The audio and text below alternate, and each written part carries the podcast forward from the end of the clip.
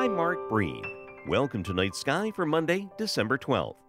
One of the enduring features of the night skies is their unfailing regularity, their precise, unwavering cycles that form the foundation of our concept and measurement of time, from complex and lengthy calendars down to months, weeks, days, even the hours and minutes.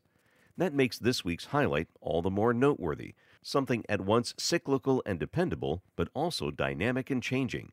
I speak of the Geminid meteor shower, one of the principal annual meteor showers, yet one that has changed within our lifetimes and will continue to do so. Just rising in the northeast are two stars, very similar in appearance, the twins of Gemini, Castor on top and Pollux below, about 1/4 of the way up from the horizon by the time the moon rises shortly after 8 o'clock.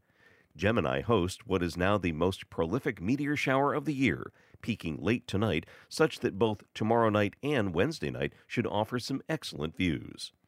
Find out why the Geminid meteors are so numerous and even increasing this week on Night Sky.